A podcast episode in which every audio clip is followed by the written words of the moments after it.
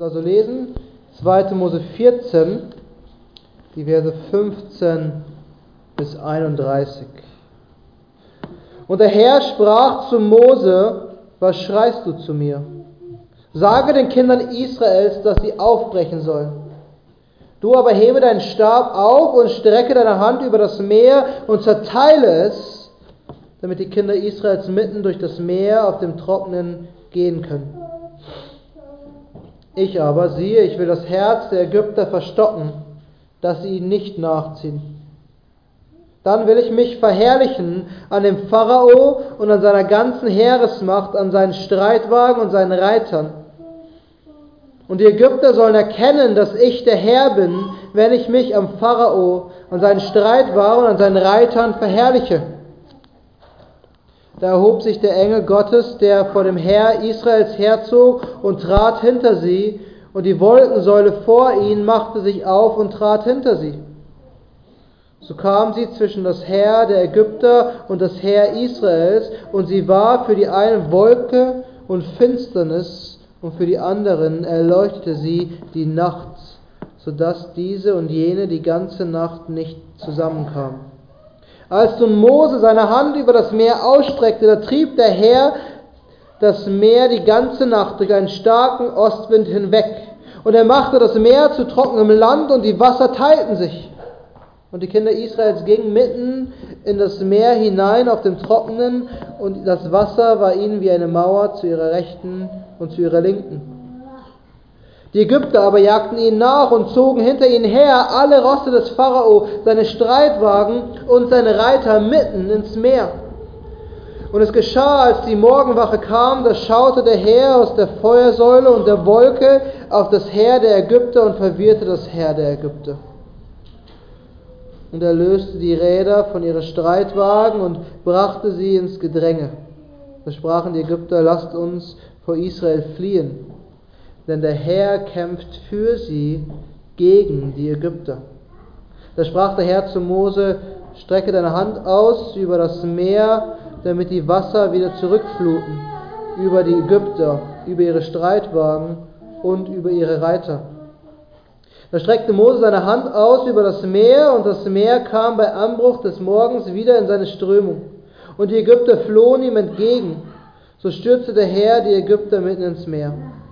Denn die Wasser fluteten zurück und bedeckten die Streitwagen und Reiter der ganzen Macht des Pharao, die ihnen ins Meer nachgefolgt waren, sodass auch nicht einer von ihnen übrig blieb. Aber die Kinder Israels gingen trocken mitten durch das Meer, und das Wasser war ihnen eine Mauer zu ihrer Rechten und zu ihrer Linken. So errettete der Herr Israel an jenem Tag aus der Hand der Ägypter, und Israel sah die Ägypter tot am Ufer des Meeres. Da sah Israel die mächtige Hand, mit welcher der Herr an den Ägyptern gehandelt hatte. Und das Volk fürchtete den Herrn, und sie glaubten an den Herrn und an seinen Knecht Mose. Lasst uns beten. Großer Gott, wir loben dich. Wir loben dich für die Wahrheit, die wir gelesen haben.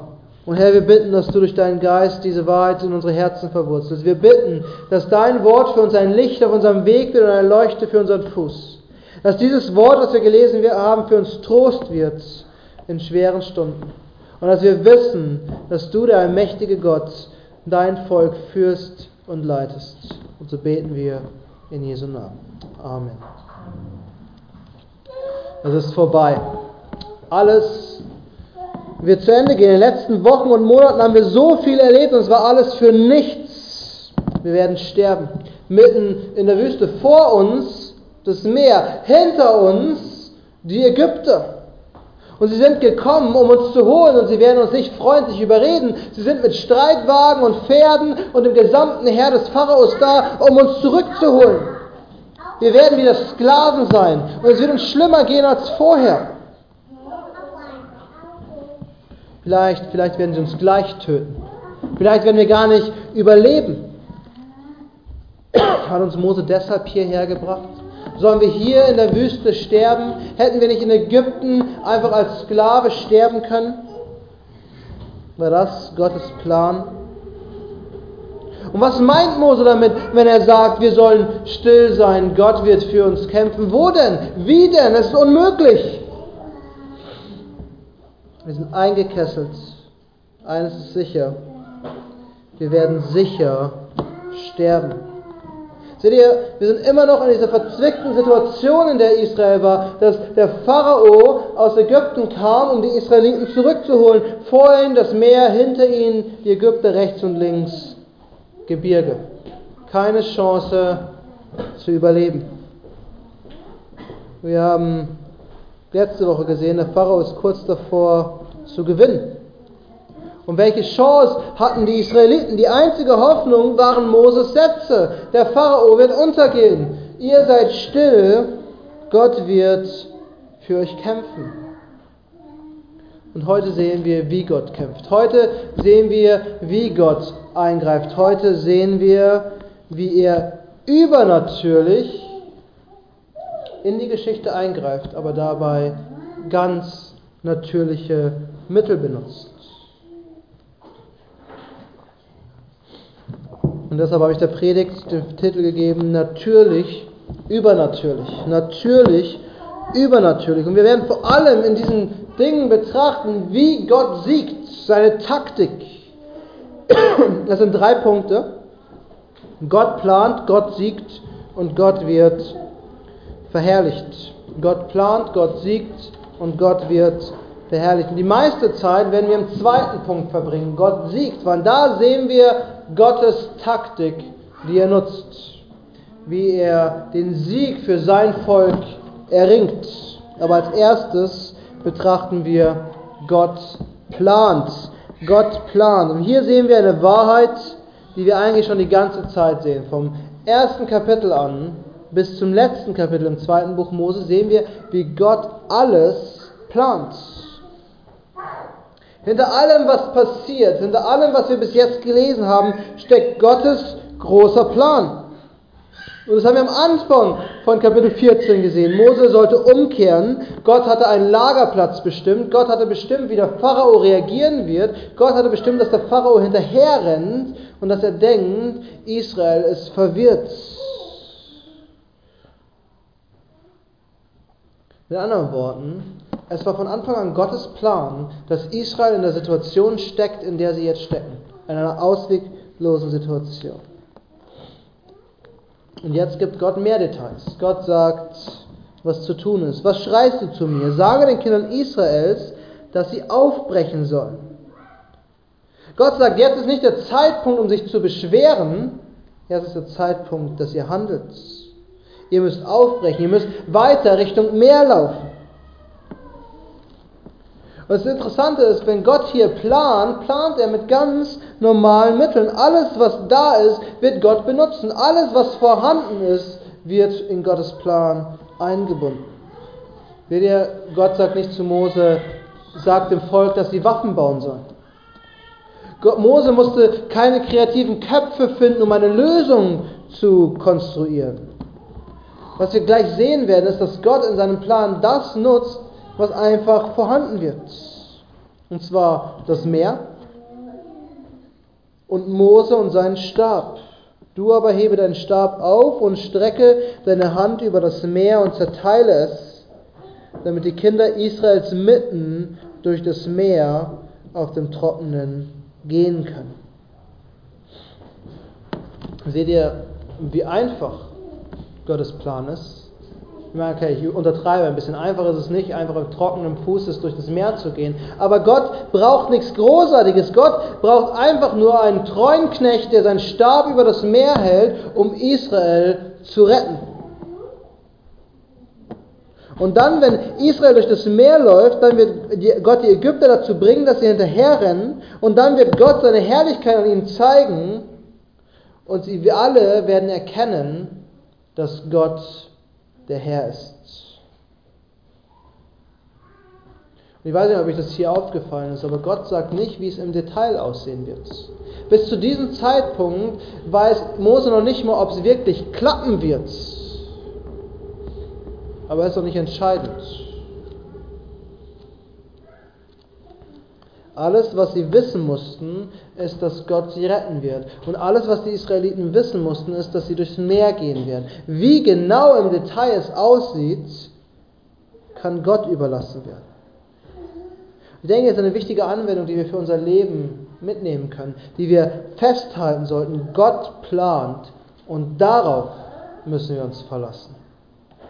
Darauf müssen wir vertrauen. Gott gibt uns nicht jedes Detail für unser Leben. Wir haben leider kein Buch, in dem drin steht, morgen um 12.30 Uhr wirst du Mittag essen und zwar exakt folgendes. Es reicht zu wissen, dass Gott plant und dass Gott alles unter Kontrolle hat.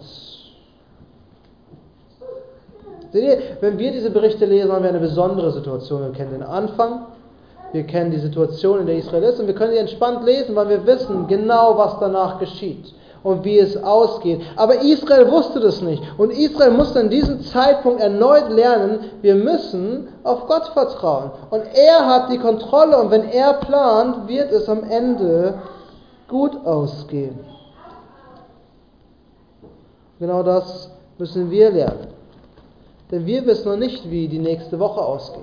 Wir wissen noch nicht mal, wie der heutige Tag endet.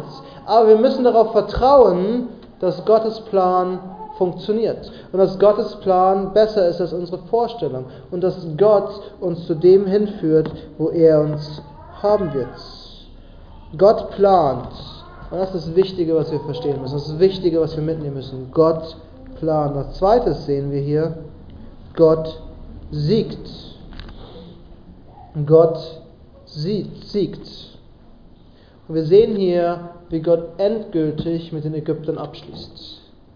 Man hätte denken können, die zehnte Plage war das letzte Gericht, das endgültige Ende. Aber der Pharao wollte nicht lernen.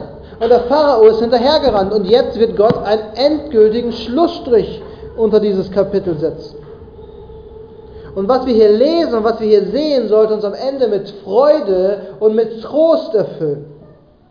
Weil wir hier sehen, wie Gott selbst sein Volk schützt. Es ist nicht nur ein Kampf Gottes gegen den Pharao, es ist nicht nur ein Kampf Gottes gegen ein Volk, was sich gegen ihn aufgelehnt hat, es ist ein Kampf Gottes für sein Volk, für die, die er erlöst hat, für die, die er liebt. Das Erste, was Gott tut, ist, er bewahrt sein Volk. Seht ihr das in Vers 19 und 20? Da erhob sich der Engel Gottes, der vor dem Herrn Israels herzog, und trat hinter sie, und die Wolkensäule vor ihnen machte sich auf und trat hinter sie. So kam sie zwischen das Heer der Ägypter und das Heer Israels, und sie war für die einen Wolke und Finsternis, und für die anderen erleuchtete sie die Nacht, so dass diese und jene die ganze Nacht nicht zusammenkamen. Gott selbst hat sich zwischen sein Volk und den Feinden seines Volkes gestellt. Und zwar so, dass es für die einen, nämlich die Feinde Gottes, pure Dunkelheit war. Pure Dunkelheit, als wäre mitten in der Nacht ein Gewitter aufgezogen und die Sterne und der Mond wären nicht mehr sichtbar gewesen. Dunkelheit, Finsternis.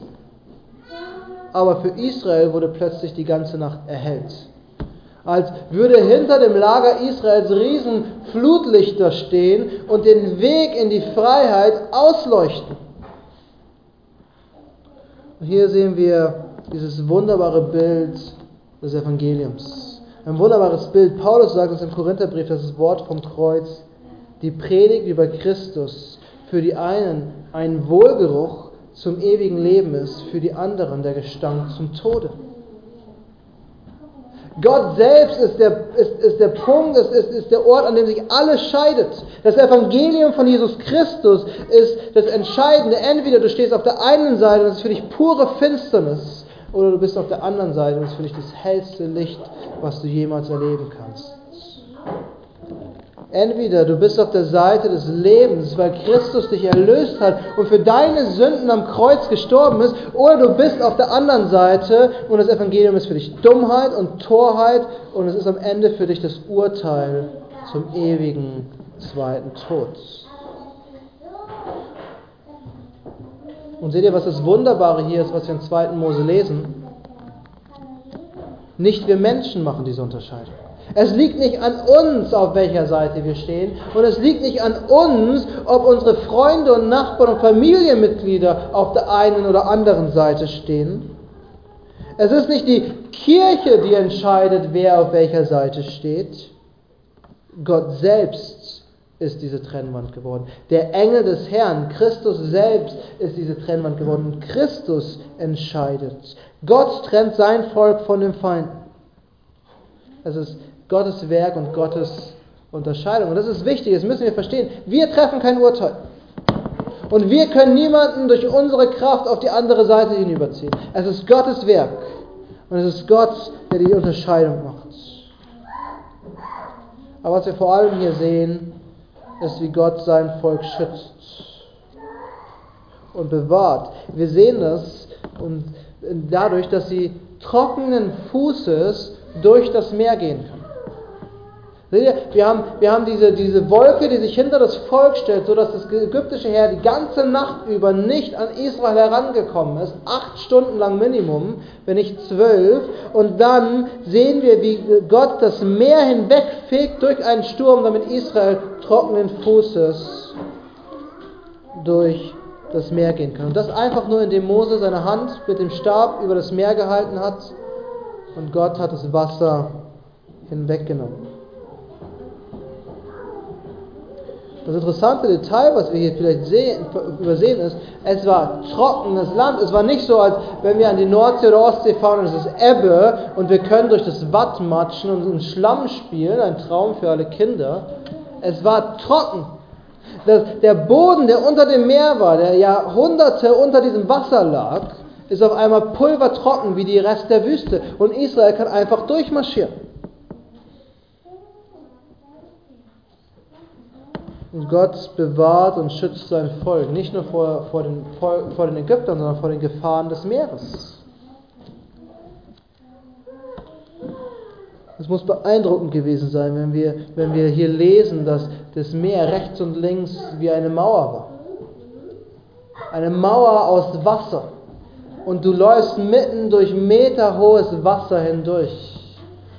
Ein und ich war letztes Jahr in New York und manchmal, wenn man durch New York läuft, hat man den Eindruck, man ist eingekesselt von Beton und Zement. Aber es war Wasser und man muss sich ständig überlegt haben, was ist, wenn dieser Damm bricht? Was ist, wenn diese Wand nicht hält? Aber ohne Zweifel hat Gott sein Volk bewahrt. Sie sind einfach hindurchgelaufen und marschiert. Aber dann, dann als die Ägypter das Gleiche tun wollen. Als die Ägypter gedacht haben, na Israel läuft durch, wir rennen hinterher, alle Pferde und alle Streitwagen los, auf Richtung Meer, dann greift Gott erneut ein. Und er fängt sie an zu schlagen und er verwirrt sie und er löst die Räder von ihren Streitwagen und der eine weiß nicht mehr, was los ist mit dem anderen. Und plötzlich, plötzlich herrscht Chaos das, das mächtigste Heer der Welt, das wahrscheinlich am besten organisierteste, die am besten organisierteste Armee der damaligen Zeit, endet auf einmal im Chaos und nicht einfach so auf dem Schlachtfeld, mitten im Meer, rechts und links meterhohe Wasserwände und sie wissen nicht mehr, wie sie nach vorne oder nach hinten oder überhaupt irgendwo hinlaufen sollten, wie sie sich organisieren sollten. Aber das Schlimmste, das Schlimmste für die Ägypter kommt dann, als sie umkehren sollten, als sie realisiert haben, wir haben keine Chance. Lass uns zurück nach Ägypten gehen. Da befiehlt Gott seinem Knecht Mose, die Hand erneut auszustrecken. Und dann kommt das Wasser zurück.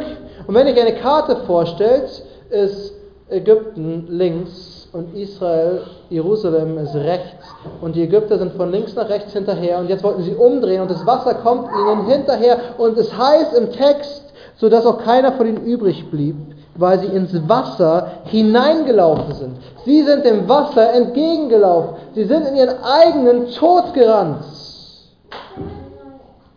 Seht ihr, Gott nutzt ganz normale Dinge. Das Meer, was da war, um die Feinde zu schlagen, um zu siegen.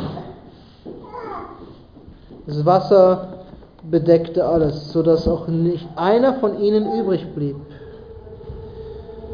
Gott hat endgültig gewonnen. Das war das letzte Gericht über Ägypten. Das war die letzte Schlacht, die gekämpft werden musste. Die ganze Macht des Pharao ertrunken. Ich glaube, das ist etwas, was wir verstehen müssen, was wir hier über Gott sehen und wie er sein Volk schützt, ist das, was uns Trost und Freude gibt. Denn in dieser Welt haben wir es manchmal schwer und unser Leben ist manchmal hart. Und es ist nicht einfacher, weil wir Christen sind. Die Realität ist, es ist oft schwieriger und härter, weil wir Christen sind. Aber am Ende, am Ende wird Gott den großen Sieg mit nach Hause bringen. Am Ende wird Gott gewinnen. Und Gott wird seinen Plan durchziehen. Und wir brauchen uns vor nichts fürchten. Denn Gott, und das wissen wir sicher, weil er es uns in seinem Wort zuspricht, wird am Ende der siegreiche Herr sein. Und wir wissen das sicher, weil er schon gewonnen hat in Jesus Christus, als er am Kreuz hing. Und als Christus den Tod und die Sünde besiegt hat und am dritten Tag auferstanden ist von den Toten, hat er den Sieg verkündet, den er eines Tages in aller Herrlichkeit sichtbar bringen wird. Wir müssen uns vor nichts fürchten. Wenn Gott plant, wird Gott am Ende siegen. Und wir können Frieden haben. Was wir als drittes sehen, Gott plant, Gott siegt. Als drittes sehen wir hier die natürliche Reaktion, die kommen sollte. Wir sehen, Gott wird verherrlicht. In all dem, was geschehen ist, in all dem, was danach kommt, wird Gott verherrlicht. Ägypten ist geschlagen. Und dann heißt es hier, Moses Kommentar, so errettete der Herr Israel an jenem Tag aus der Hand der Ägypter. Und Israel sah die Ägypter tot am Ufer des Meeres. Es gab keinen Zweifel. Die Feinde waren definitiv besiegt. Und wir wissen sogar, warum Gott es getan hat. Gott hat Ägypten gerichtet. Sie mussten bestraft werden. Sie hatten gegen ihn gesündigt, sie hatten gegen sein Volk gesündigt. Aber es gibt einen wichtigeren Grund. Hier heißt es, und die Ägypter sollen erkennen, dass ich der Herr bin, wenn ich mich am Pharao und seinen Streitwagen und an seinen Reitern verherrliche. Es geht hier am Ende um Gottes Herrlichkeit. Und was wir die ganze Zeit im zweiten Buch Mose bis jetzt gelesen haben, der Pharao hat versucht, mit Gott zu spielen. Die Ägypter haben versucht, Gott zu überlisten. Und sie haben gedacht, sie sind clever. Und sie haben gedacht, Gott ist nicht so mächtig, wie er ist, aber Gott lässt nicht mit sich spielen. Und Gott lässt seine Herrlichkeit nicht runterspielen. Und die Ägypter sollten erkennen, wer der Herr ist und wer Gott ist. Es geht um Gottes Herrlichkeit. Und als, Ägypten mitten im Chaos, ohne vorn und hinten zu unterscheiden zu können, war, haben sie eines erkannt.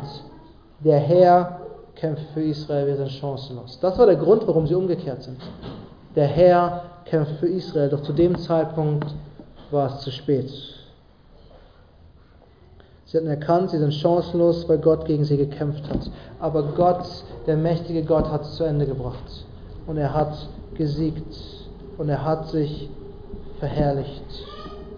Und dann am Ende unseres Abschnittes, am Ende sehen wir folgende Verse. Da sah Israel die mächtige Hand, mit welcher der Herr an den Ägyptern gehandelt hatte.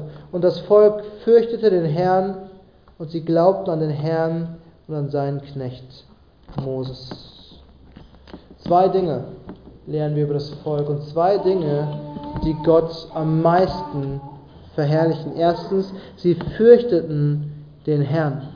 Sie haben erkannt, wie mächtig er ist und wie sehr er zu fürchten ist und dass man mit Gott am besten keine Spielchen spielt. Und sie haben es gesehen an dem, was Gott seinen Feinden angetan hat. Seht ihr, Gott fürchten ist etwas unpopulär geworden. Angst haben vor Gott ist nicht das, was, was unsere Religion gerade attraktiv macht. Aber das Wort Gottes sagt uns, Gottesfurcht ist der Anfang aller Weisheit. Gottesfurcht wird als etwas sehr Gutes in der Bibel dargestellt. Ehre und Respekt vor Gott haben ist das, was unser Christentum ausmacht, ist das, was uns kennzeichnet. Zu wissen, wer Gott ist und wer wir eigentlich vor Gott sind und dass er jedes Recht hat, uns zu bestrafen für die kleinste Sünde, die wir tun, ist der Anfang aller Weisheit.